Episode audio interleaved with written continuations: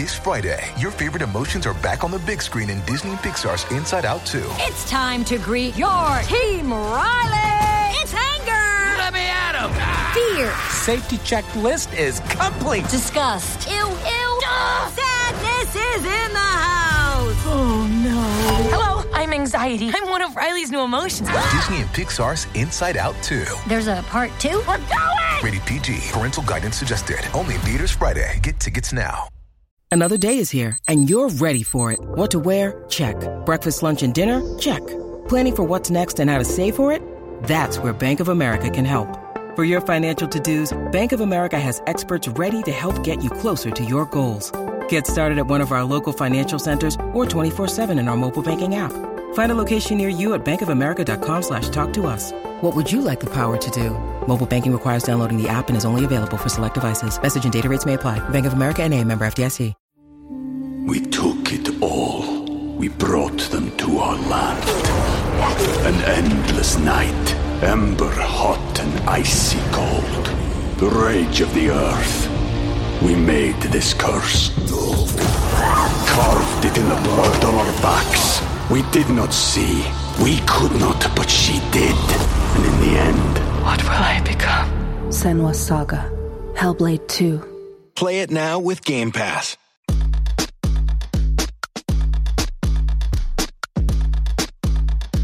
This is the true story of a New York City boy with big town hopes and small neighborhood dreams of becoming BFFs with the Real Housewives and other Bravo celebrities.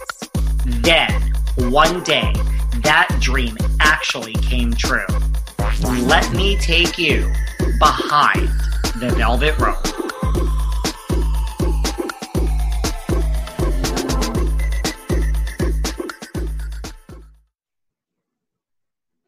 Hey everyone, this is David. Welcome back behind the velvet rope. Let's just get right into it today because we are joined by the one, the only, Mr. Sean Kleier. Hey there, David. How are you? Oh, you know, as far as 2020 goes, I, I, I shouldn't complain. I can't complain. I'm safe. I'm healthy. I'm well fed. I am. I am doing just fine for 2020. Where are you? Are you in New York City or am I just making that up? You, uh, you are not. I am in New York. Yes. So there you go. Where, I mean, I'm in New York too. Where in New York are you? I'm in Sunset Park, actually, which is maybe the best place in the city to be right now because the park still has just enough snow on it, and you can go. There's an amazing sledding hill. There's literally like a a just graveyard of broken sleds at the bottom of it. So uh, it's been the perfect month to embrace my inner child. And like, I shouldn't even ask you where you are because, like, does it even matter really? I mean, I've been dying to be needed somewhere, anywhere. But yeah, I, I'm in Brooklyn by happenstance. It doesn't matter where I am. I, I heard that Brooklyn is busier than Manhattan, though, right? Like, I think it's like I have friends in Brooklyn. Somehow I picture it as busier. It's the strangest thing because I don't think I've ever been in New York for an extended period of time without being in Manhattan at least once. I haven't even been in Manhattan. I have no idea if it's busier or not because I haven't gone into the city. Well, it's not busy, I can tell you. But uh, to your point, all my friends in Brooklyn are like, they have not been in the city in like the longest period of time. I feel like in Brooklyn, at least you have this sense that you, there are places to go outside and stretch out a little bit. While as depending on where you're at in Manhattan, it's sort of like, okay, if I go to a park, there's going to be 40 million people there because there's nowhere else for anyone to go. Seriously. Now, where are you from originally? You're not from New York. I know that. No, I'm from Kentucky originally. Grew up in Louisville, and then moved to New York in 2009. So I've been here a long time now. When you were growing up, was it always acting, or did you like, you know, when you were young, did you want to, did you have a million jobs that you wanted to do? I genuinely had no idea what I wanted to do. None Really? whatsoever. I yeah, I mean acting was something I did because it was available to me. Uh, Luckily, you know, my high school put on plays and I could hop in and out and still do sports and other stuff. And it was, it was just fun. But the idea of it as a career was outlandish and maybe even irresponsible to me. I didn't even entertain it.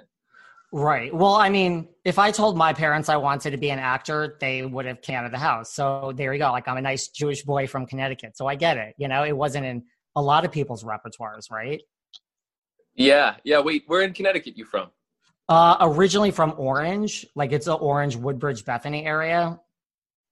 Oh God, I don't know it well enough. My folks moved to Connecticut from Kentucky a few years ago to be close to the city.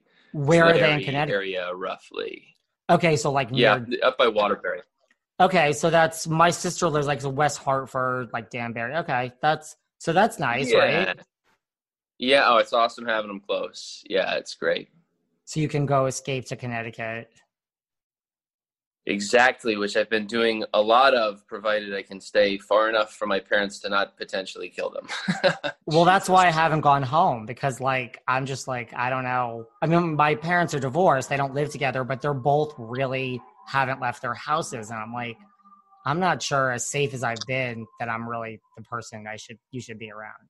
Yeah, I mean, I hate that what we're hedging against is low risk because I guess, you know, the amount of people that catch it and actually transmit it and actually get severely ill from it, it's relatively low, but it's it, they're enough that you have to take every precaution. And Totally. yeah, it's, it's increasingly hard to do that until you read the news and you're like, oh, right, holy crap, stay inside. Exactly. So after Kentucky, you went to college at Bowdoin. So that's a good school. Yeah, super lucky to get in there. Played baseball up there, um, which is you know the silliest place in the world to play baseball because it's freezing cold year round. you know, Yeah, this should be like nothing for you here, right? Oh come on, yeah, this is this is a cakewalk. I'm I'm this is balmy. Maine is like pretty serious. Yeah, it's the tundra in the winter, but the rest of the year it's gorgeous. It's I love it up there. And did you did you go to school for acting, or you studied something totally different? Or no, I when you got barely. I barely did any acting. I ended up getting a, um, I was a history major. It was a liberal arts school, so you know you can study anything that is not applicable to any actual occupation. Yes. I did plenty of that, and then kind of blinked, looking back, being like, "Well, what do I do now?" And when I moved to New York, um, I grew up on a diet of Jon Stewart and Stephen Colbert, and thought they were brilliant. They were uh, the Mark Twain of our generation, and um, I wanted to be like them. So I started doing stand up just to sort of get my feet wet in entertainment. And one thing led to another from my from a stand up career into an acting career. How'd you end up? So, like, did you know you were coming to New York for that? Like, why did you come to New York growing up? And nothing wrong with it, but like Kentucky to Maine, not ever. I mean, I'm from Connecticut. If you're if you're from Connecticut, you either go to Boston or you go to New York, or I don't know where else you go. Man, I wish there was some method to this madness. There really wasn't. It was like, uh, get out of Kentucky, just go anywhere else, try somewhere else. And then it was, well, my brother's in New York, might as well go there. And also, everybody should try to live in New York for a little bit, I guess. I don't know. That's true. So, right. And so I went, and at that point, I didn't have a job or any income. I just got a restaurant job and thought, okay, let me give a few years trying stand up because it's something I've had fun doing and experimented with before, and just we'll just see. And then I'll get serious about life when I'm 24, 25, something like that. Um, and I just failed to get serious at life. I just didn't. How was your stand up in the beginning? Because that's like a hard thing to do for a lot of reasons.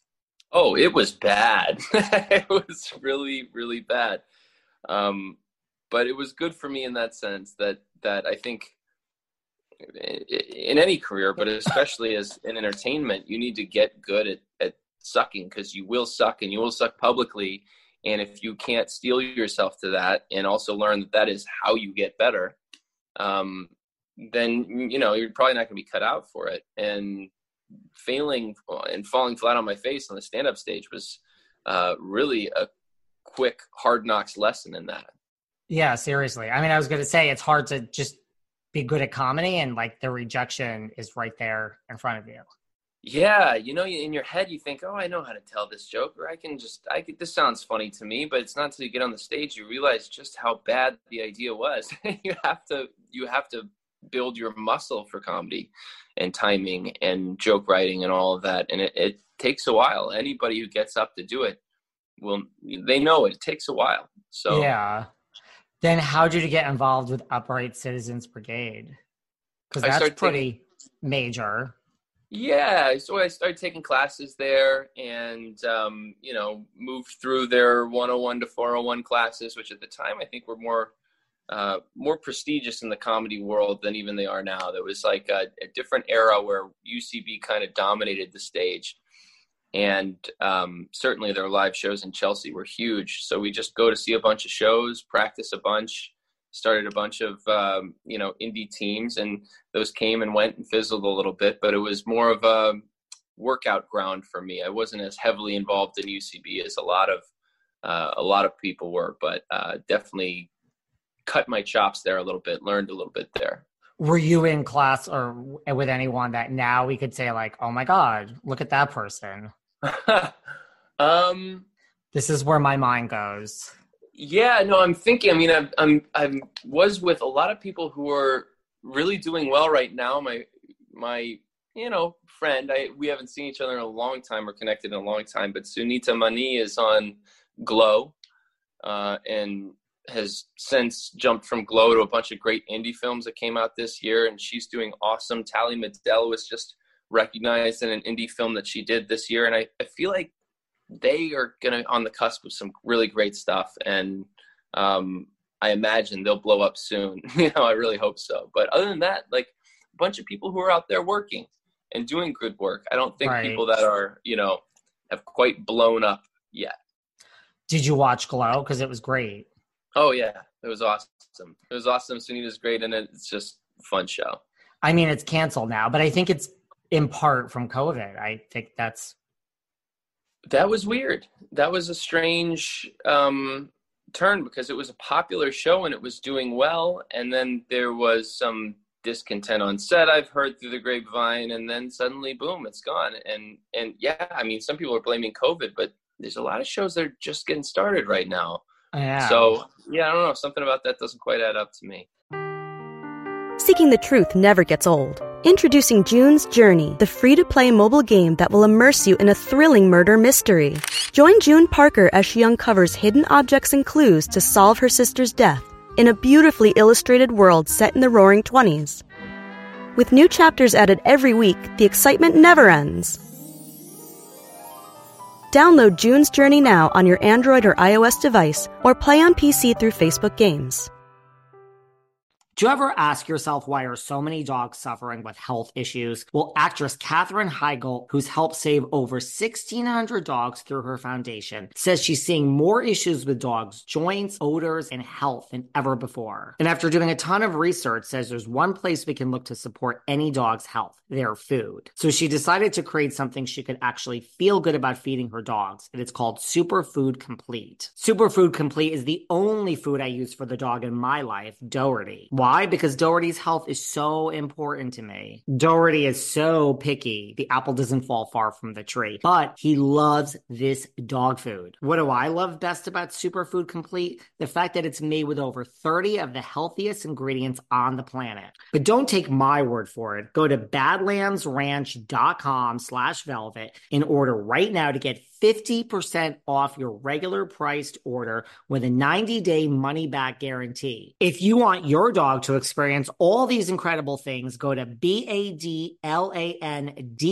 ranch.com slash velvet today. It's sandal season, and that's something I used to wait all year for. But now with the new Croc style sandals, I embrace those feel good summer vibes all year long and you can too. I love Crocs' new getaway sandals. With their new feel free technology, they're so light and soft, it feels like you don't have shoes on at all. It's like walking on clouds. They're Brooklyn sandals. They're so stylish and sophisticated. They have a classic style and a modern simplicity. And let's not forget their new Miami sandals. They're an elevated silhouette and they have a slight lift, which I love. So thanks to Crocs, these aren't just sandals for a single season. You can wear them year round. And that's what I love love best about Crocs because being this comfortable transcends a single season or a single vacation or even a single moment.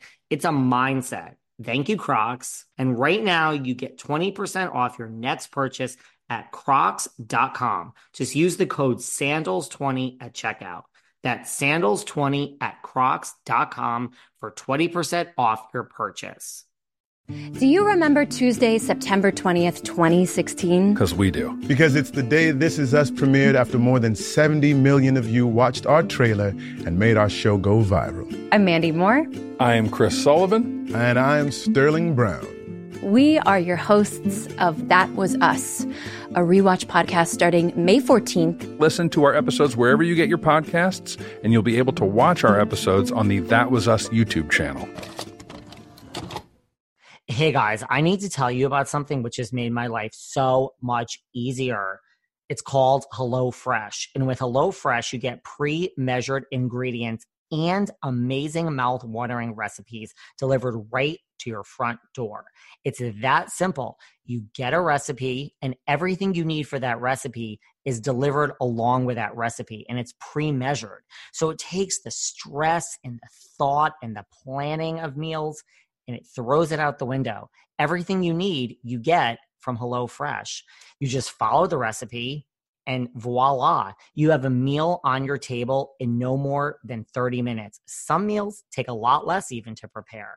And what I love about it is anyone that knows me knows I hate going to the grocery store. This eliminates all those trips to the grocery store. So, home cooking, which I used to dread, is now for me fun and easy and it's affordable. You get a minimum of 23 recipes a week. And the thing is, the recipes, and everyone who knows me also knows that I have a very short attention span. The recipes are a huge variety of flavors and ingredients and cuisines. So last night, I didn't know what to make. I made the chicken tikka marsala. And the night before, I had the pork carnita tacos. So literally, you're eating Mexican one night, Indian the next night. You could literally have different meals and cuisines every single night. It's amazing. This has changed my life. You guys really have to try this. So here's the thing.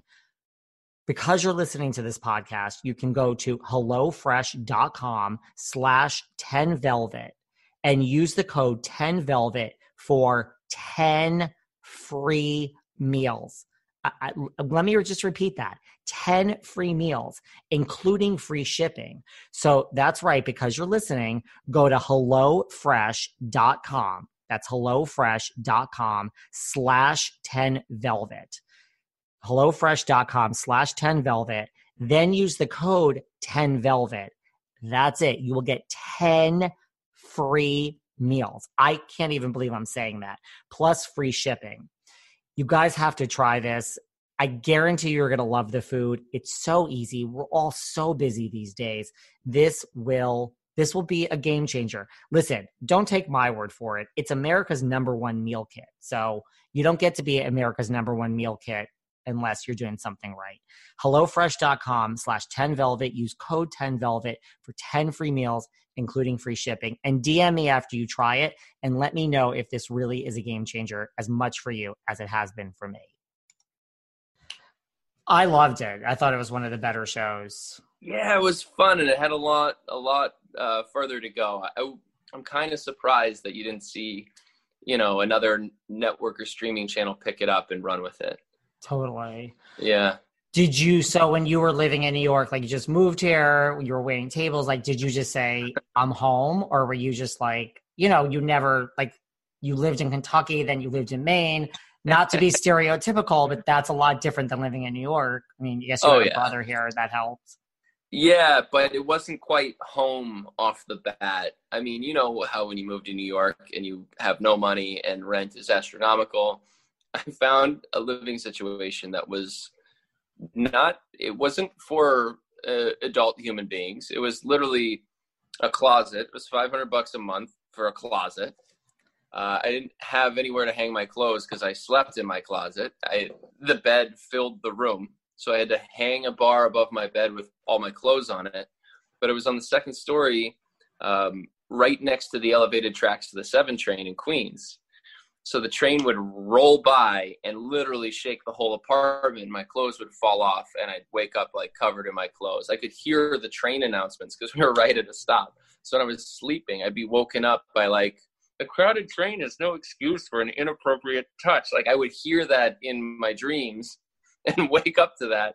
That was before we had a rat infestation, which happened next. It was just a it was just a whole mess. And your uh, clothes would fall on you when the train rattled the apartment. Yeah, yeah, the clothes would fall on me most nights. it was it was a total mess. Um, but it felt like I guess at the time a badge of honor. You know, you moved to New York and you're it's supposed to be pretty uncomfortable and and it was for a minute but i somehow i loved it well i'm still just listening i mean even though farther away like it wasn't the heart of the city but $500 i don't know that's not so bad like i don't know where you could live now for even a rat infested shoebox yeah yeah honestly they would charge 12 for that now seriously would, and they would advertise the rats you know they would there's no shame in it but that is a badge of honor, like to kind of do the starving. You know, I just moved to New York and I'm waiting tables thing.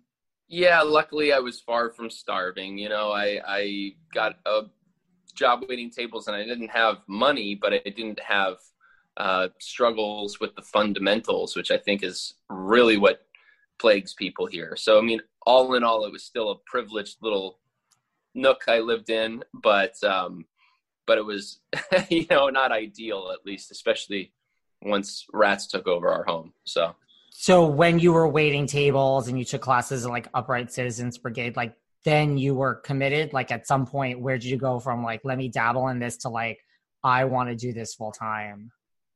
Yeah i honestly i think i was one foot in one foot out until Odd Mom Out popped up you know, really? UCB got me, uh, UCB in, in comedy got me in touch with agents. They started sending me out, and then boom, suddenly I got that show, and it ran for three seasons.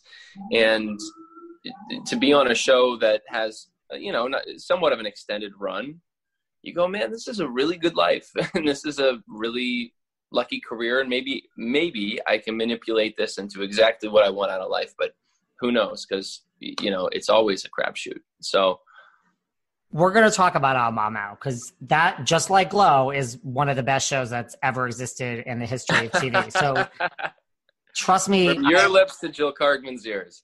Seriously. And I've told Jill Kargman that too, many a time. What was I going to say? So when you were like waiting tables and like trying to, you know, kind of like one foot in, one foot out, did you ever wait on someone, you know, who was like big in the business? You're just oh, like, yeah. holy shit. I had some great little moments of that. I, I remember like waiting on Bill Hader was eating with um, Trey Parker for you know one of the creators of South Park. Yeah. And I'm tweaking out because I wanted to be a comedian. And um, at the end of their meal, and I, you know, people would come in and out of this restaurant. I remember Barbra Streisand and Tom Brokaw and Gerard Butler, like just random people of note. And this was the only table that I was like, I, I want to say something. I just want to say something because I admired these guys so much. And so at the end of their meal, I did the obnoxious thing where I was like, hey, I'm trying to do comedy. Do you have any advice? And um, Bill Hader really paused and took some time to talk to me. I mean, he was very gracious with his time. And he said basically, you know, when I first started, I was terrible and uh, it wasn't until I started trying to make my friends laugh that I started to find success. Until I started doing things that didn't feel like I was pretending at jokes, but sitting in my living room with my closest friends. Until I was able to translate that on stage, I, I wasn't really doing the thing. So he said, just keep going until you until you get that comfort level because it'll come. And that's kind of advice yeah, it was good advice, and it was really sweet of him to to take that time. It was really cool. Did you wait on Barbra Streisand? Uh, a friend did a couple tables down. I did not wait on. I wish I waited on Barbra Streisand. I was, I was close to Barbra Streisand. I had many questions if you did. So I waited on Paul McCartney once. He was That's really cool. Pretty. Had did you ever wait on someone that was just so obnoxious? You're like, this is what I expected, and this is because you hear like some of the biggest people leave like the worst tips and then other people leave huge tips yeah i didn't get a noteworthy person that disappointed me but i did get plenty of new yorkers who did I'm sure. With the craziest requests. Some woman asked if we would bake her a cake. There was no cake on the menu. And she wanted us to stop the whole kitchen and make a cake for her. Was She it was like a fancy restaurant? It was a white tablecloth restaurant. It's one of those restaurants that's sort of pretending to be fancy. It's where you go if you want to feel fancy without paying fancy prices. Okay. And she Yeah. wants you to. Well, I mean, I wouldn't ask someone in a restaurant to bake me a cake. I mean, that is really beyond. Yeah. Yeah. So, I mean, so you were also on Happy-ish, which kind of came at the same time as Odd Mom Out. Yeah, I did Happy-ish um, for its for only season on hiatus from Odd Mom Out one year. Yeah, And that was like Kathryn Hahn. Like, that's great. El- Ellen Barkin. Kathryn Hahn and Steve Coogan. Yeah, I mean, um, awesome group of people and such a such a fun show on the page. You know, it was one of those shows that you're like, ah, this thing could really run. And I thought that was more of a break than it was. I thought that thing was going to go for a few seasons because it had a clear perspective and it had some fun commentary, but it didn't. It, it just ended up being the one season, and that was it. I was just going to say, like, was that your first, like, were you shocked when that happened? Or was that just like, no? Or were you like, oh, this is the business. Welcome to it. Here's my education. Yeah, I think it was more the latter. I think you you never let your hopes get too high. You just kind of ride under the radar. I've had several moments where I thought, "Oh, this is going to be a changer. This is going to shift things." And it doesn't it doesn't ever quite pan out the, the way you think, the way you might hope it will. It's it's always different. And that show just it felt like it held such promise. Um, but you know, initially Philip Seymour Hoffman was supposed to be the lead of that and sadly Oh, he really? passed. And I guess, yeah, I guess you know they were intent on making it still, but it just didn't. It didn't come together the way you think it does. There's always some magic involved to that makes a great show, and it just somehow missed that one. Cause like, right, like on paper, you're like, you're thinking like Kathryn Hahn, like Bradley Whitford. This is like a hit. Yeah, totally, Totally. And then you're like, did you learn anything from that whole experience, like from them, or was the major learning experience just like, don't count your chickens before they're hatched. Don't don't cash that paycheck until you're in season like four. I tried to do some postmortems on that because in my mind, being an acting is only being a, excuse me an actor is only so satisfying. You want to create, you know, you want to write shows and eventually show run or direct or what have you, and and hopefully that's in my future. So to look at that show and dissect it and say "What- what exactly went wrong when it was all on the page here, to me there was something just tonally and timing wise about the show that the comedy that was on the paper didn't show up on screen and to me it was it was a lesson in trusting your sensibilities as a creator because whoever wrote that show knew what they were doing it was great on page um, We took it all. We brought them to our land. An endless night, ember hot and icy cold. The rage of the earth. We made this curse. Carved it in the blood on our backs. We did not see. We could not, but she did. And in the end, What will I become? Senua's Saga. Hellblade 2. Play it now with Game Pass. When you need mealtime inspiration, it's worth shopping Kroger, where you'll find over 30,000 mouthwatering choices that excite your inner foodie. And no matter what tasty choice you make, you'll enjoy our everyday low prices, plus extra ways to save, like digital coupons worth over $600 each week. You can also save up to $1 off per gallon at the pump with fuel points. More savings and more inspiring flavors make shopping Kroger worth it every time. Kroger, fresh for everyone. Fuel restrictions apply. The world's most exciting podcast, home of borders, language, culture. And here he is, New York Times best-selling author and National Radio Hall of Fame inductee, Michael Savage. I'm Michael Savage, host of the Savage Nation podcast, home of borders, language, and culture. Hear my new podcast each week as I speak with top guests from around the world. Right now, we have over 700 shows in our library featuring interviews with world leaders, scientists, faith teachers, and more, including President Donald Trump, Prime Minister of Israel Ehud Barak, Edward Teller, the father of the hydrogen bomb, Jerry Falwell, and so much more conversations and commentary you cannot find anywhere else. Other guests have included Samuel Cohen, the father of the neutron bomb, Breitbart's Alex Marlow, the great author Peter Schweizer, Colonel Douglas Macgregor. Be here or be nowhere. The Savage Nation Podcast. Catch the Michael Savage Podcast on all podcast platforms every Tuesday and every Friday. Guys, you know how important I think it is to keep your body in shape. But let me tell you, it's also important to keep your mind sharp. And I've been leveling up my focus with Word Forest. Word Forest is a new game and it's a puzzle app and it's free. My favorite word. Word Forest is an app and it's really it's made for word search addicts like me and I'm sure like most of you. You can connect letters in any direction to form hidden word matches. It is over 2000 levels so you never get bored playing and it starts easy, but the longer you play, the harder it gets, the better you get. It's fun. You can find as many words as possible to earn bonus coins and uncover hidden words. It's relaxing. It's a great way to grow your vocabulary. So put yourself to the test in this fun and addicting brain game. And right now, Word Forest is offering 2,500 coins and 500 gems when you download and play.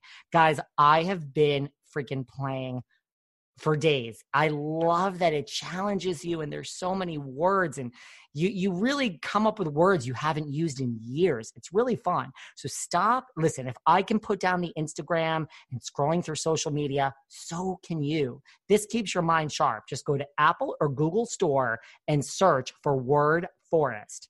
Download Word Forest for free today. That's right. Go to Apple or Google Store, search for Word Forest, and download it for free. And guess what? You'll be thanking me later. But once the mechanism of creating a show gets its tendrils into the the process of creating it, somebody will make decisions that that don't quite match with yours, and the show won't have the the tone or the timing that you hope it has. So you know, I think that's my takeaway, but we'll wait until I make something and it's not what I wanted it to be. exactly. Okay, so talk to me. How did one foot in, one foot out? How did uh, Mom Out come about for you? Because again, I think it's one of the best shows that has ever existed. So let's discuss.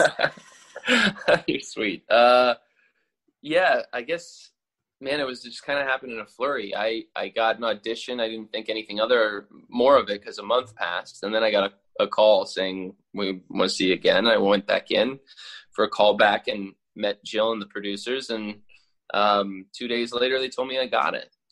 And so, you know, it wasn't some big test and test again and chem reads and all that. It was just kind of, I don't know, kismet, and it worked out.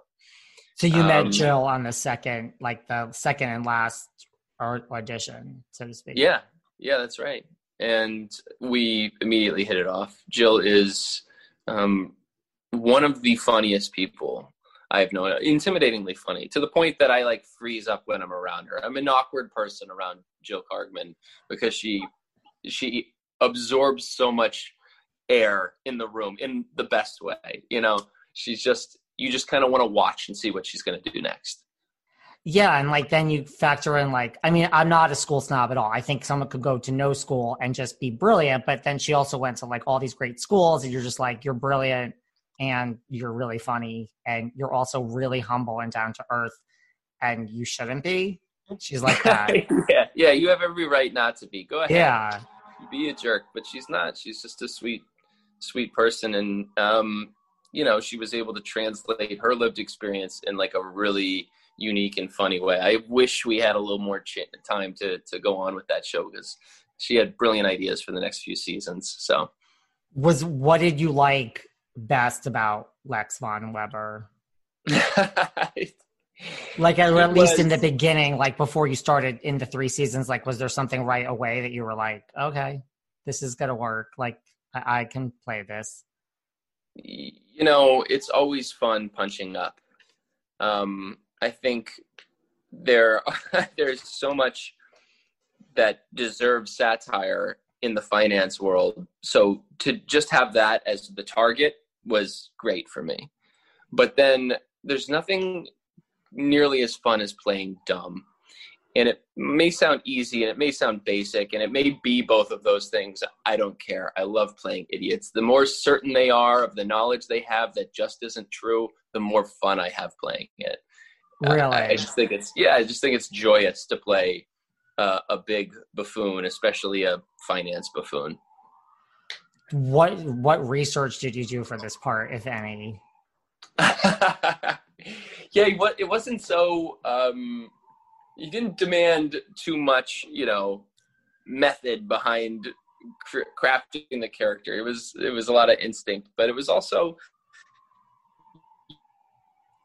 years of waiting these, and I think that that that that was the so long I the kind of passive contempt that they could have didn't fit the mold who weren't of their stature. Um, waiting tables was a great education in terms of financial douchery. Right, because like I assume like the lunch crowd where you worked was all finance bros, so to speak. Oh yeah, a bunch of three martini lunches, so that's what you pulled yeah, on the, the, the power suits and the two, you know, lunches with clients. It was it was a bunch of those guys. Hey, unfortunately. Well, that's the thing. Yeah, like, yeah, I think. Well, no, I was gonna Sorry, say go like it, no, I was gonna say like in New York, like I didn't know if you knew a lot of like people in finance, like a lot of your friends were in finance. I think you're freezing on me. No, I. Yeah, I know. We're getting a little delay here and there. Sorry about that. Oh, it's okay. The joys of Maybe it's Zoom. My Wi-Fi. Anyway, um, I was gonna say. Yeah, truly. Wow. I will. Can't wait for the day where I never have to Zoom again. Tell Um, me about it. Yeah, so I was gonna say um, those. Yeah, those guys were, um, you know, it was just sort of by osmosis that I learned their behaviors and kind of knew it. So when Lex came about, I didn't feel like I had to go revisit. I didn't have to, you know, study anything new. I just had to revisit all the stuff that I happened into in the restaurant. I was lucky. That's really good. I mean, see, it all comes back to waiting tables, doesn't it? yeah, I guess so. I guess so. What did you? Well, I mean, I guess you already answered this. Like, you loved best about Lex that he was dumb. yeah, yeah, I did love that he was dumb. It's a bad answer, but it, that's that's my answer. What about? Is there anything you know you didn't like about Lex? You know, like he was self obsessed in a way, or I guess he was just dumb and he wasn't really as self obsessed. He, oh, I think he was silver spoon bred to the point that his awareness of the world didn't extend much beyond the meter in front of his own face. And um, there's plenty I disliked about him as a person in the world, but as a fictional character, I love him. I, you know, I love him. He's a, a big child, so playing him was a joy. He's he's a bundle of positive energy in so many ways. I, I there's nothing I disliked about him as an actor. As a, a person who demands that the world have better people, I think I hated most things about Lex. But yet he was still so likable. Like, is that something you know, like as an actor, that's like a challenge? I mean, even though you loved him, like, do you love getting a part where you're like, this person could be just deplorable, but I, it's my job to make them seem human? Yeah, I think that's always tough. There's always a catch. I mean, sometimes you'll play characters that are supposed to be likable, but by virtue of who they are, you can't help but judge them. You're not supposed to, but you do a little bit. And it was easy to do that. I had to sort of tamp that down with him because we can't laugh with him. We can't, you know, ride the ride and enjoy the comedy of that character if he's just awful. He can be a villain and a hero in the same episode because we hate him for the things that he's not, but we do like him for the things that he is, and there's something redeemable uh, about him. Um, so that that was a that was a challenge in the character, and it was I think a lesson in playing most characters. Almost everyone is better off if they're likable. Um, so yeah, I've I've taken that with me a little bit. What about was there any storyline of Lex's that you liked best? And is there anything you're like, this is totally jumping the shark? Like, I can't believe we're doing this. and if there was, like, how does that look? Like, do you just say, hey, Jill Kargman? I don't think so. Oh man, I I was never. I was always always knew I was on the ride. You know, this was her baby. Uh, she had a group of incredible writers. They stirred up so much fun stuff that you know at no point were you like I, I, I distrust this or i feel like i'm in a position to steer it in a different direction. I just wanted to be a part of it you know? I just wanted to i would have loved to be in the writers room with them you know? Um, but i remember in season three you know lex up and goes to mars and it's completely ridiculous.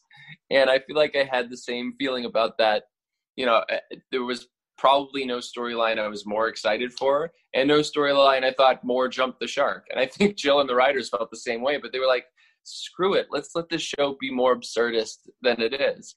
And whether it worked or not, I you know, it's up to the viewer, but like that was that was fun. Even if it was outside of the realm of possibility, it was it was fun and I uh, appreciated them for it for sure. I mean, that's what I was gonna say. I mean, it was. I'm not even saying it jumped the shark. I mean, it did, but it was also like just a great storyline. Yeah, I think I think ultimately they're like if we live in a world that these wealthy people do all of this absurd stuff because they actually do you know that that was pulled from the headlines that thing and manipulated for our purposes. If we live in that world there's no shark to jump on odd mom out. We we should just go there and just right. keep making it more ridiculous. And and why not? As I, I, I agreed with that and had a lot of fun because of it. Did you love the fact that it was filmed in New York?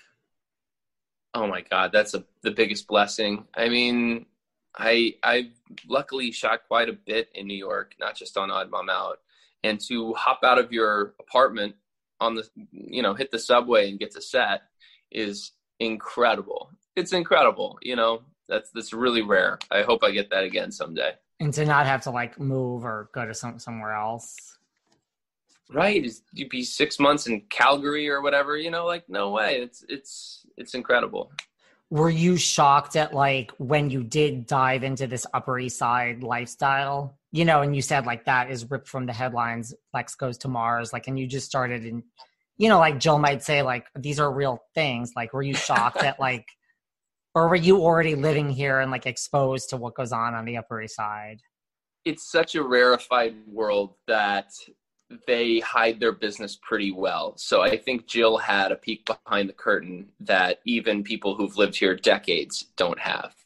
Uh, i'm not within that world. I never will be. And i was shocked to learn some of the things that were true, you know, that Jill experienced firsthand or knows happened to a friend or something. I thought, there's no way, that's bullshit. There's no chance. In reality, it, most of the stuff on, on the show was true. And that's what's so fun about that world. It's ridiculous. It doesn't actually, they don't obey any of the normal laws that everybody else obeys. It's, it's that true. absurd. Yeah, it's crazy. It's crazy. It's, I have a lot of friends on the Upper East Side, and it's it's true. It's all like it's totally. I mean, that's why, because like the fact that it was based on her book Momzillas, which is based on, it's like it was just such a good show. What about the guest stars? Because you guys had a plethora of guest stars. Were there any guest stars that like you loved working with more than others, and you remember? Well, I some a lot of my plot lines would be kind of Andy specific. So Andy Buckley and I would be on set together a bunch, and sometimes we had um, John Hodgman and Drew Barrymore on one episode, which was mm-hmm. awesome, and everybody's so stoked because they're the biggest names. But I didn't get to share uh, any scenes with them, so um, you know I think I missed a lot of guest stars on our show. I, I think I just kind of was off doing Lex's own storylines, but I remember those two were everybody was stoked to have them on. They were huge. I will. I mean, eventually, I was like, Jill has to pull in Drew Barrymore for something before the show ends. So, I mean, obviously, that was going to happen. Let's obviously. get to it now. Yeah. What about how great was Abby Elliott in scenes with Abby Elliott? Abby is. It would be very hard not to laugh sometimes. I got I got better at it, but Abby has a um, just kind of a preternatural ability to go broad and be believable. And I think it's one of the hardest things for comedians to do. It can seem so hammy for other actors. And she can she can just deliver a line that's completely ridiculous, but you believe that this person exists in a way that you wouldn't I don't know if nine or ten nine out of ten other actors did it. So it's, it's working with Abby is especially fun because of that. She'll always crack you up one way or another. Brooke Von Weber was also classic. She was, yeah, she was the quintessential Upper East Side monster. She was amazing. What about Joanna Cassidy?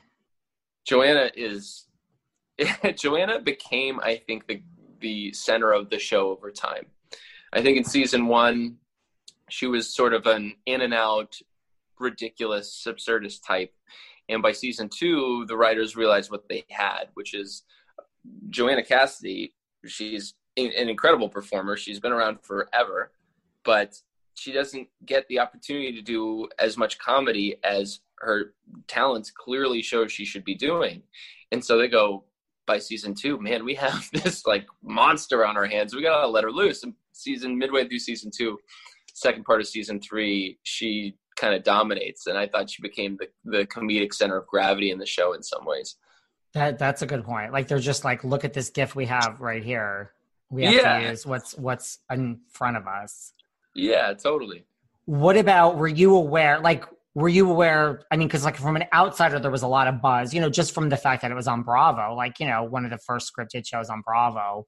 Like was that a thing like for the cast or it didn't really trickle down to you as far as like this is a big deal for this network? Yeah, I remember everybody being um, being excited in a way that you know it, it was novel. So we were wondering, well, how is this going to go over? How many viewers will we get a night? You know, what Right. what kind of audience does Bravo have, and does their you know Real Housewives powerhouse sort of you know center of the network does that translate to their scripted stuff? So it was a big experiment. It was interesting to you know be a part of that experiment you never know what you're going to get when you throw a show on tv but this had way more question marks than most shows i think Right, cuz it was a big deal like Bravo was doing scripted, you know. yeah yeah we were the first one it was it was it was cool but i think um yeah i guess we, we just didn't know what to expect do you ever feel like okay if we were on a different network maybe we would have lasted longer I wonder. Um, I really wonder. It's interesting how I think, especially with comedy, there's a there's sort of a climate thing, or there's something in the water that needs to happen, where people can watch a show and be good comedies that never get their footing because I don't know, maybe they had the wrong time slot, or you know, an audience never had enough time to get to know the characters. Because once you know the characters, things start getting funnier, and you you you feel acquainted with the world. Comedy takes that in a way that drama doesn't, and there's I think a world where this show ends up, you know, on a network or ended up on a network with a good time slot, and that could have happened to us. Um, but there's plenty of great shows that end up just not at the right time, not in the right moment, and they and they don't go that direction. I think we had the ingredients, but like all comedies, we needed more time. Three seasons was only 30 episodes for us. And for a Mm. lot of shows, that's one season or one season and change or a season and a half or what have you. And that's just enough time for the writers, the producers, and the actors to all congeal. Um, so I think we were just kind of, we were just getting the motor running and there was a lot more to be mined. But um, unfortunately, I think the ship sailed, so we won't get a chance to revisit. I think it sailed. Were you like Yeah. really upset? Like, were you upset when you found out it was canceled? Um, I was, I was, but I also think that three seasons was you couldn't quite be angry at something you never expected to be able to do in the first place. It was, it just felt lucky. I mean, it was sad because we loved doing this together. I think everybody really enjoyed each other on the show, Um, so it was sad, but at the same time, you just kind of figure, all right, well, there'll be greener pastures, and you keep moving. What else can you do? What did you learn from this experience? Like either from Jill or Abby or Joanna or Andy or just in general? Oh man, everybody taught me something different. I think you learn being around Jill. Um, you learn how to to you you become a better comedian. Um, always has her an antenna into the world, and you know all points in time. And she's also a master juggler with a family and, you know, three kids no less. And then, you know, steering this show, writing it, producing it, starring in it, uh, you kind of pick up exactly how to be as, um, I guess, prolific as she is. Uh, Andy taught me a ton about the industry, just kind of writ large. Just being around him and hearing about his days on The Office and all the work he's done and how he's navigated his career. So much to be learned there. And then Abby and Joanna, especially, you're just like, well, these are incredible performers. Let me just kind of witness them work and try and totally. glean something from them. Yeah. What about, were you ever on Watch What Happens Live? I can't remember. I was. I was. I was a bartender on it. They let me be the bartender on the show once. I was incredibly awkward Oh. Why? What happened? Oh, I mean, I, I, definitely watched it. I just, I can't, you know. Yeah, no, I'm, I'm grateful you don't remember. Well, because the bartender usually just sits there. They just kind of like turn the camera towards him every once in a while, but they never really say anything. So I, right. in my mind, I was mentally prepared to be a ghost. you know, I was mentally prepared to not be there. And then Andy did like a highlight reel segment of all of Lex's parts on uh, Bravo, and then he asked me some questions. I was like way not prepared for it. I just thought, you know, I'm going to stand in the background. So I, I just think I was like a clumsy, the clumsy guy behind the bar. Well, now I'm going to have to go find that clip. why did I? Damn it! Why did I mention that? Who were the guests on Watch What Happens? Was it Odd Mom Out people or no? No, uh, it wasn't. It was a housewife, and you're gonna have to forgive me because as much as I'm appreciative of Bravo, I never watched any of the Housewives. I was gonna and, ask you, like, did you ever watch reality TV before, like Bravo? No. No, I mean Bravo would invite us to their like parties and premieres, and I'd go, and there'd be all these people from their shows, and I wouldn't. I would. I was embarrassed because I, I was supposed to recognize them. I had no idea who they were. No clue. That's funny. Yeah, yeah. They, I don't think they liked it very much. But well, you know, like some people, reality TV is just not their thing. It's not my thing. I, I never really could quite get into it. How was Andy Cohen at when you did watch What Happens? Oh, he was the sweetest. I couldn't believe he had a little segment prepared for me. He was just he's just a sweet guy and um yeah, I mean, every bit as nice as you'd imagine him to be, and kind and gracious, and also funny and charming. The guy is just like a born entertainer. You know, it's just it comes so easy to him. You can see it. So when you went to that, because I'm not so sure Jill knows all the housewives either. I was going to say, like, did any of your co-stars say, like, well, they're so and so, and that's that housewife? I no, don't know we were, any of them. I mean, we were truly the odd group out. It was so apropos. We had no idea. I don't think people knew. And a lot of times I was going to ones that they weren't at or we weren't all together. But like I, Jill, at least I'm sure knows everybody as a matter of habit. You know, right. she's incredible at networking and connecting with people. And uh, so I'm sure she would know. But I think the rest of us were just like, I, I don't know, whatever. Right. You're like, whatever. Well, then you were also in Ant Man and the Wasp. So that's kind of a big deal, right? Yeah, that was really fun. That was really cool. It was, it was um, kind of roundabout how I got that role. I ended up um, helping do chem reads for certain for the characters who ended up being cast as Ghost, the actors who cast as Ghost. So I got to know the producers helping out with the chem reads, and when this role popped up, they just gave me a direct offer on it, which was awesome. That's good. Yeah, was that like your first because i know you've done other movies but was that like your first you know like it's a blockbuster that was my first major studio well i was in the intern a few years before that but that's not quite you know marvel is in its own stratosphere it's it's it is yeah and like and, the fan base for marvel is insane ridiculous. Yeah, it's completely absurd. And, you know, just to be on one of those sets and see the apparatus at work is mind blowing. I mean, there's unlimited resources. And Yes. yeah, when we were shooting it, they were still, they were also shooting um, Infinity War and Endgame. And so I got to kind of creep around on the sets and see what was going on. It was, it was really, you know, you don't forget that. It's pretty cool. Do people come up and recognize you from Odd Mom Out? Does anyone recognize you from Ant Man? Do people Mostly just leave you alone? Mostly to odd mom out. Yeah, mostly people uh, odd mom out. I think mostly I get left alone, but when I when I did get recognized here and there, it'd be from odd mom out. Um, I guess just because the repetition of seeing my stupid face on that show.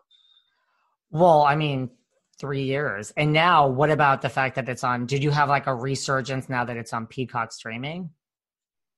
Um, I haven't heard. I'm gonna have to talk to Jill. I, you know, hopefully people are watching a bunch of it, but I don't have any access to the numbers or the metrics on it. And if more people are watching and did recognize me, I wouldn't know because nobody's leaving their house. so I, I think it had like a moment on Peacock. did it really, man? I Yeah. hope so. Yeah, that would be awesome. What about, well, you know, you may not realize this either, but I'm a fan of 911. I think it's a great show. So Oh yeah, yeah. Let's fun. talk about that. How did that part come about? Uh, just through your regular audition process. Um, it's funny. You're sometimes ahead of the writing on shows where they're auditioning a character and they don't quite know what they're going to do with it yet. So I didn't even know I was going to be a villain until after I was cast. I auditioned for sort of a nice guy part, and I knew it was supposed to take a turn, but they didn't have any of those scenes written yet, so I, I didn't audition with those scenes in mind. And you know, lo and behold, I end up the big big bad guy for an episode, and yeah, it was a blast. Do you, I mean, you don't say no to Ryan Murphy and Brad Falchuk. So there is that. Yeah, I don't think anyone can say no to them. I think it's actually impossible. Well, you know, it was only one episode, but maybe you're now in the family and maybe American Horror Story. I mean, Pose. There's lots of things here.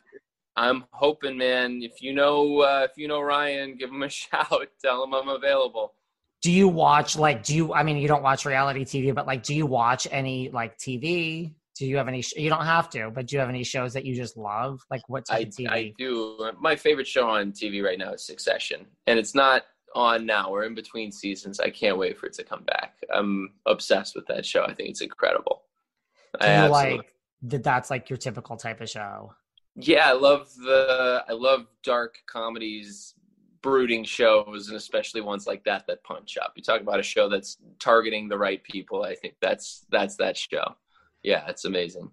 What about for 911? Like, do you do anything to prepare for a part like that? I mean, like, you're a bully, you beat up your date, kind of gay bashing, taking over hostages, and I won't, like, how does one prepare for that? Yeah, that guy was a scumbag. I mean, you, I guess you just kind of have to find those places. You're, you're always trying to find those places in yourself. It's just the most uncomfortable when it's ways you would loathe to be. You know, you'd hate to be that person, but you got to figure out what part of you is actually that person. And um, I, yeah, I just kind of experimented with that in private and and found it somehow that way. Um, there wasn't any much research to do outside of myself because you're always hoping that whatever comes out of you doesn't feel like a villain that's been played before, but you know, inevitably it will at least a little bit. Well, it was a good twist. I mean, I don't think anyone saw it coming. That's I guess why they cast a nice guy. I mean, presuming I'm a nice guy. Obviously wasn't in that. I think you're nice. What about what was working? Because you had like a, you know, had some that scene like with Jennifer Love Hewitt and Angela Bassett, right? She was in at the end. Yeah, yeah, yeah. Angela So Bassett's what was that like? Jennifer Love and Angela. Um, you you never know what people are gonna be like. I, I remember I start I stopped Angela at one point because I didn't spend much time on set with her, but I stopped her just to be like, um, in case you didn't know, you're a legend. And she was like, "Oh, sweetie, you're the best." Like, gave me a hug. She was awesome. And Jennifer Love Hewitt and I spent a lot of time on set because I was holding her hostage for much of the show. Um, apparently, she's the like mother of the whole show. If you're on set, she's gonna order food for everybody. Uh, she's like kind of takes it upon herself to take care of everyone, make people feel comfortable. As a guest star, you pass in and out of a show, and you wait for somebody to you know talk to you because you're like the new kid at the high school. And she was kind of um, purposefully gracious in terms of like pulling guest stars into the conversation and getting them acquainted with everybody. And I'm I'm really grateful to her for that. I hope I get to work with her again because I we I genuinely had fun together. I think. And that's her reputation that she's kind of the mother of the show. Yeah, that's kind of the feeling that I got. Everybody around her is, you know, there's just a, a energy to her that um, is kind and warm and accommodating and makes everybody feel at home for sure. Did you ever see What's Love Got to Do with It with Angela Bassett, the Tina Turner story? yeah, I actually I never saw it. Which did she she was she nominated? or Did she win the Oscar for that? That's a good question. I think she won, but I think she might have won. She was definitely nominated. I think she might have won. I think. But Yeah. they, I've just that should be your put that on your list until we sometime between now and the time we leave our apartments and New York City opens up. It'll I mean like if you love Tina Turner, you'll love it, but even if not, you'll like be like this is amazing. I do love really Tina Turner. I obviously love Angela Bassett. So okay, that's gonna go to the top of my list. And you didn't see Peter Krause, right? Like, because he didn't, he wasn't in that scene, I don't think. Or Um, just passing through the you know wardrobe truck, we'd we'd catch each other. Um, I didn't get a chance to work with him particularly, but I you know met him, shook hands with him really quick back when that was allowed. And uh, Yes. I always thought that when he was young, we bore some sort of resemblance. I've seen young Peter Krause on Six Feet Under, and that's like, look, we kind of look like brothers. So I felt could see that. with him, but I never got a chance to really hang out with. Him. If you could work with like anyone i mean i know i i know how an actor's life is and work is work but like if you could just work with anyone like who are some of the people you would love to work with actors or actresses Mm, I, well, my mind goes to creators. Um, not necessarily. I mean, obviously, there's certain people that I just think are working on an entirely different level. And if you could just be in the same room as Christian Bale and watch him work, or Mahershala Ali, or you know, any of these people that are like fully transformative in their work, as bad as it would make me feel about my uh, capabilities, it would just be awesome to witness. But you know, for me, it's creators. I, I, I really want to work with Adam McKay. I think anything he touches is pointed and targeted in terms of its um, political messaging, and I think that's some of the most valuable stuff. You know, I think it's Yeah. incredible. Ava DuVernay does the same thing. Um, so, you know, those are people I would be absolutely giddy and ruin my pants to work with, for sure. those are good ones Yeah. Oh, for sure. Yeah, I would love that. and do you live by yourself now are you single I'm not. I'm um, currently in a relationship. I'm. That's why I'm bouncing back and forth between LA and Brooklyn. I, I live in uh, LA, but in Brooklyn, I'm sharing an apartment with my girlfriend. So you know, trying to be with her during COVID at least. do you love la Uh, yeah, I don't know, man. I moved out there. I've spent a bunch of time out there, but I, I moved out there nine months before the pandemic hit, which is just kind of enough time to get your feet under you and meet some people and start to make the city your own. But um, then everything got shut down. And LA, if it's shut down, you're at home. You know, you can't even walk the streets. There's Kind just nowhere to go. You know, you're kind of isolated. So I, I, you know, bailed on LA for a while this year and have been back in Brooklyn. So I need to give LA more of a fair shot. I need to get back out there. splitting i mean I- think that's the best combination splitting your time between new york and la Yeah, yeah. do you find it's easier to get opportunities just being out there because that's what a lot of people say i mean i know there's a lot of opportunities here too but That's why I moved out there. Um, Brooklyn's my home. I wish I could stay here year round. I love it. But um, LA, you you can't do the whole career here in New York. I got to a point where I knew I was well connected here, and it was time to build new relationships. And uh, I went out west and started doing that. But then COVID just kind of cut everything off. seriously yeah, I don't know what my future in LA is right now. We'll see. What's next for you for the rest of quarantine? Like, I mean, are you auditioning? Because, like, some, I mean, it's that's the thing about Hollywood. Like, it's amazing to me that we missed a beat for a second, but now, like, things are happening. Yeah. I mean, it was- it's not the same. I get it, but like, there's still TV and movies. It's crazy how like Hollywood doesn't miss a beat. Yeah, they will find a way. They will definitely find a way. Um, especially if Tom Cruise is on your set, you will be following COVID rules. That was Um, like, I'm like, good for you. I'm like, what?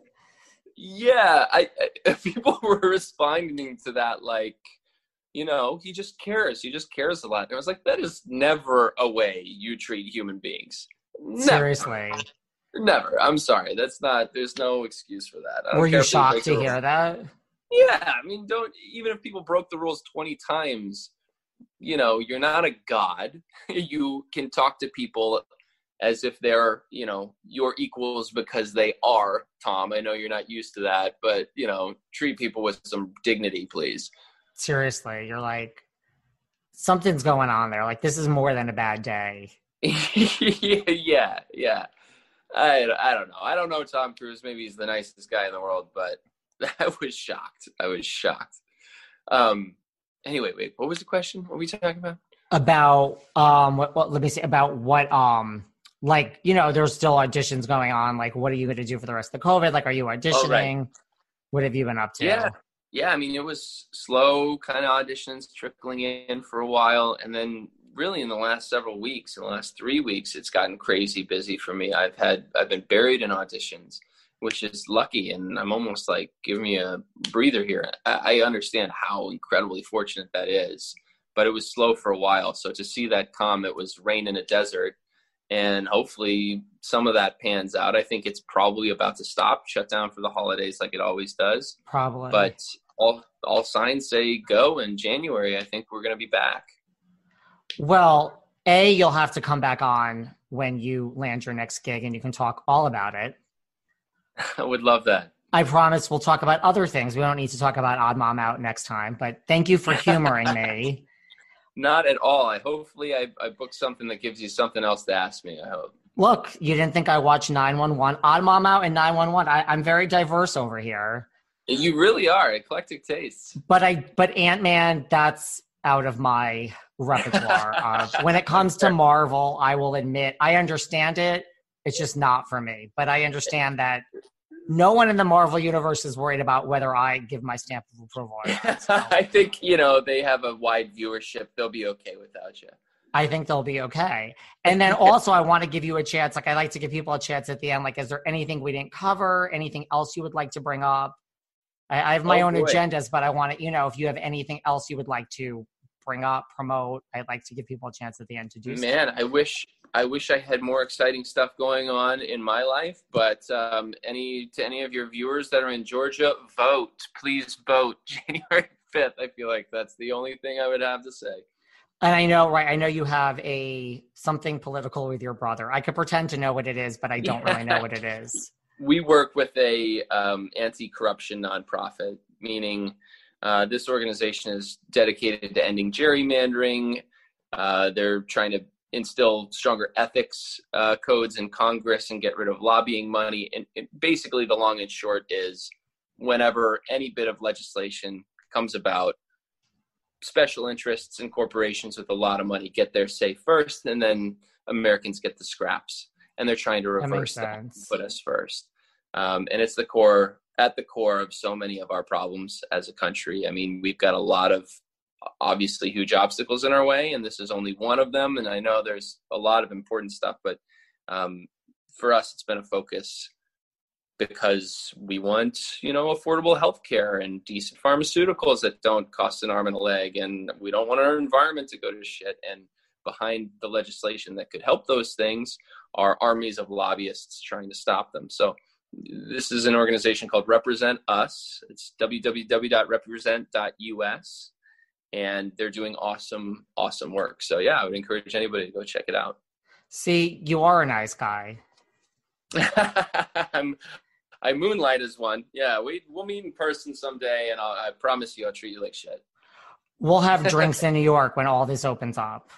I would love that. Me and you and your girlfriend. Because, I mean, you know, eventually we have to get out and have our restaurants open and have a drink somewhere in public. Yeah, I tell you what, let's yeah, let's give these restaurants some money. They're gonna need it, and Seriously. I'm glad to uh, drink a bathtub when I finally can get back into a restaurant. Same here. I'll have a couple martinis. You could you could drink what you want. I just want my vodka. fair, fair enough, man. Fair enough. I, I What will- is your drink drink? a drink with you. Do you have What's like a what is your drink? Like do you have a specific Ooh, drink? Ooh, you know it's kind of seasonal, isn't it? I would say I'm a rye whiskey Manhattan on the rocks kind of guy right now, and then we'll we'll see in That's good spring. Maybe I'll go back to the Negroni. We'll see. Those are all good. Where can everyone find you online on Instagram or wherever else you might be Yeah, it's just my name at Sean S E A N K L E I E R at Sean Kleier there and on Twitter. Um, I'm no longer on Facebook and steadily trying to, you know, wean myself off of social media so it takes up less time. But I'm there and you can find me and message me and always happy to say hello. That's amazing. I really appreciate you taking your time. We will keep in touch. I will reach out. You'll come back on, and this was great. So thank you so much. I hope so. Would love to come back on and, and thanks for having me. Appreciate it. Anytime. Keep in touch. All right, we'll do. Take, care. Bye, Sean. Bye. Thanks for listening to yet another episode of Behind the Velvet Rope. Because without you listeners, I would just be a crazy person with voices in my head. And if you like what you hear, subscribe, subscribe, subscribe on Apple Podcasts under Behind the Velvet Rope. And when you're done subscribing, feel free to leave a five star write up review because the write up reviews actually count. We read each and every one of them. We post the best ones, and the reviews really help our shows keep going. And we really appreciate everything you guys say, especially the positive ones. And if you want to find us online, we're at Behind Velvet Rope on Instagram.